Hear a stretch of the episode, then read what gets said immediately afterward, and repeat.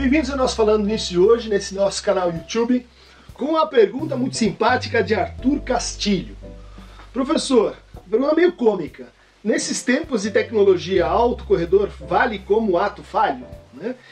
Ele está se referindo a, a, esse dispositivo que é, existe em certos programas é, de computador, no, acho que no WhatsApp também, em que você digita o começo de uma palavra, ela completa a palavra por você gerando uma série de maus entendidos, uma série de mensagens uh, erráticas uh, e também certas táticas de abreviação e, e aparentemente é uma linguagem própria que está se desenvolvendo nesse novo estilo de comunicação uh, rápido, intenso, constante que veio com a vida digital. Mas a pergunta é muito interessante porque ela permite mostrar como o ato falho, ele não é uma produção uh, individual, fruto de uma espécie assim de, de desacerto neuronal ou mental entre o que você queria dizer e o que você disse. O ato falho, ele não é um erro, ele não é um tipo de apraxia, diagnosia, é, tal como a gente vai encontrar, por exemplo, nas dificuldades afásicas. Né? É, causados por uma problemática no, no, giro de broca ou giro de verme. Né? O ato falho é um processo social, como diz o Freud acerca do xiste.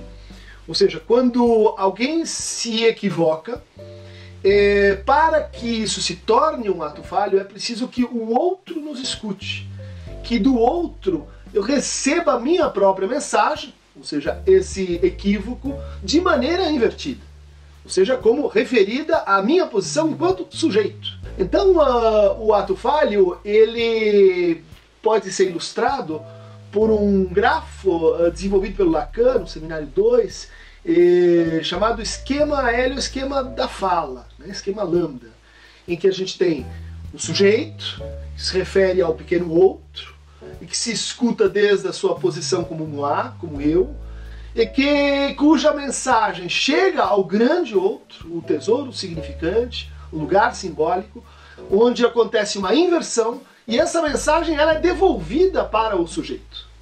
Então a gente tem é, uma espécie de conflito. Nessa diagonal, a resistência, a resistência imaginária, aquilo que faz a gente perseverar no compartilhamento do sentido, é, na compreensão, no mútuo entendimento. E nessa diagonal, o desejo inconsciente, o desejo que pretende retornar à posição do sujeito, lhe produzindo um sentido novo, ou fazendo com que ele se apreenda ali onde ele é, está mais aquém ou mais além é, do seu ato de fala.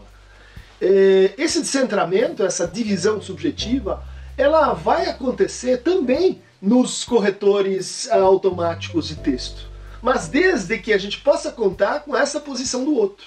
Desde que para o outro isso seja mensagem, desde que para o outro isso faça sinal, desde que eu possa contar com essa posição de retorno da mensagem para mim. A distinção está na possibilidade, inclusive, do sujeito se abrir para aquilo que o outro, né, o corretor, lhe mostra num determinado momento. E que faz daquela mensagem algo que lhe diz respeito algo no qual ele pode reconhecer sua verdade, algo no qual existe algum saber a decifrar. Uh, por outro lado, eu posso me relacionar com essa mensagem derrogando que ela me chegou do outro, né? atribuindo ela a um fato da natureza, atribuindo essa mensagem a, a um defeito eletrônico, a um mau funcionamento da, eh, da linguagem informática. Uh, há um texto muito interessante, pioneiro, do Slavoj Zizek, de 1999, onde ele pergunta assim: é possível atravessar a fantasia fundamental no ciberespaço?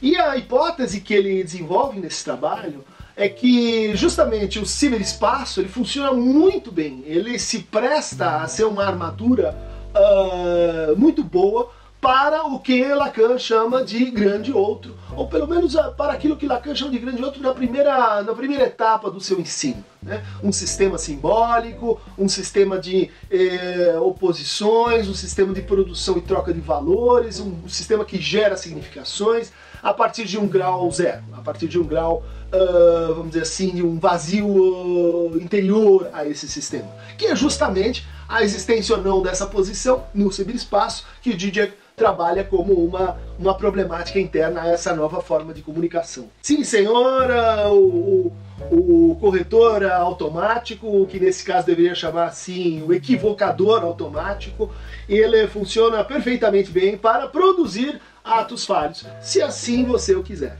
Para entender um pouco mais eh, dessa problemática do ato falho, recomendo Psicopatologia da Vida Cotidiana, 1901, um trabalho magistral do Freud, obrigatório, uh, onde vocês vão encontrar eh, o funcionamento das parapraxias e como, como nelas se realiza um desejo inconsciente.